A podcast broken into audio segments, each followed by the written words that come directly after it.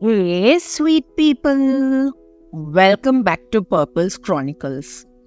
So, the last time I was giving you a brief about how my opponent raised objections to the statements of other persons being marked.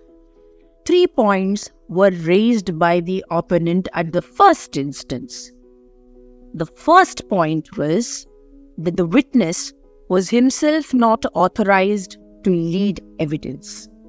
The second, that the witness was not in service when he gave evidence. And the third, that the witness was not competent to give evidence because his name did not figure in any of the records. Now, we answered these contentions. First, that the application was filed by the management to recall the witness to the box. This itself shows that the witness was authorized by the management. So, in this case, there was no need for a separate authorization. Then we answered the second point that the witness was very much in service when he rendered evidence and he was only cross examined after he left the services of the company. And in any event, his being in service or not did not matter to his being a witness. Third point that we had to answer was regarding the name of the witness not being there in any of the records. This was a very easy task because the witness in his evidence had stated that he took the three people before the notary to get their statements notarized. The opponent had not cross examined the witness on this aspect, and hence we contended that the opponent has accepted that he was a part of whatever happened, and therefore the objection of the opponent did not stand. Now, my flustered opponent got up to raise a few more objections. His first objection was that the notary himself had not been produced and that the persons who authored the exhibits were also not before the court, and that therefore none of these documents or statements can be taken on record. So, again, we answered these points. The first point was that the notary in this case was no more, and we had to get the notary done because we anticipated that these witnesses may be forced to change their statement in future. Further, in every case, all evidence by way of affidavits are rendered after notarizing the same. None of the cases required the notary to be present for the affidavit to be written on record. And so, there is no need for the notary to be brought. Now we came to the point regarding the witnesses who gave their statements not being present before the court. We explained to the court that when the witnesses gave their statements, we anticipated that we may not be able to trace them in future or that they may be forced by the opponent to go back on their statements. Since we expected the dispute or litigation to go on for long term, we took them to the notary to verify their statements, and the same was done by the notary.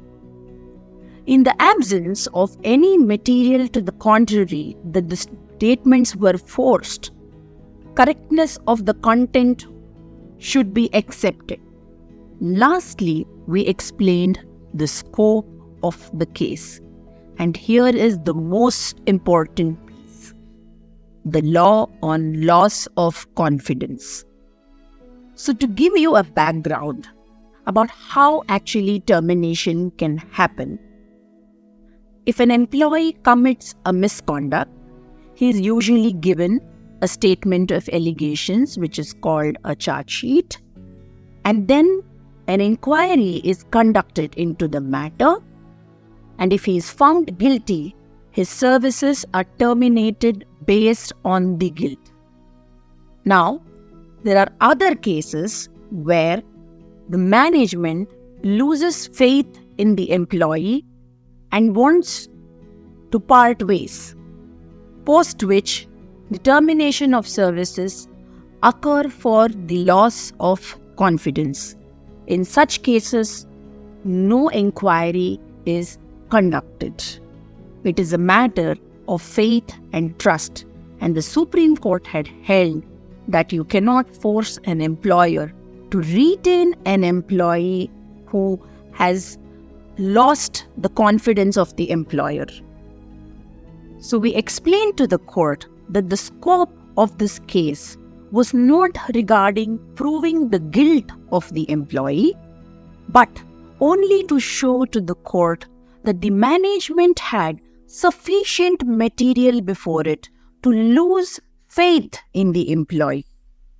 Essentially, the management had to establish that it had a genuine reason to lose faith in the employee and therefore terminate the services of the employee for loss of confidence.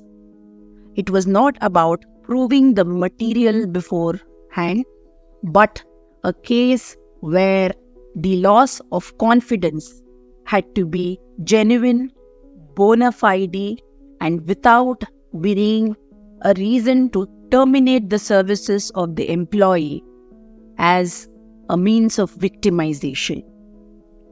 All this was argued before the court by a learned senior counsel. Yes, my father. And then I filed a detailed written synopsis. And then the nail biting wait began. But soon we had the order. And yes, it was in our favor. A wonderful moment. Because Though it was technically not a precedent, it was something that would carry a persuasive value with all other courts of the same cadre. And that was a landmark victory. Then the case continued to go on to be decided on the merits. This bit I will explain in my next podcast. So, see you soon with another episode. Stay happy. Bye bye.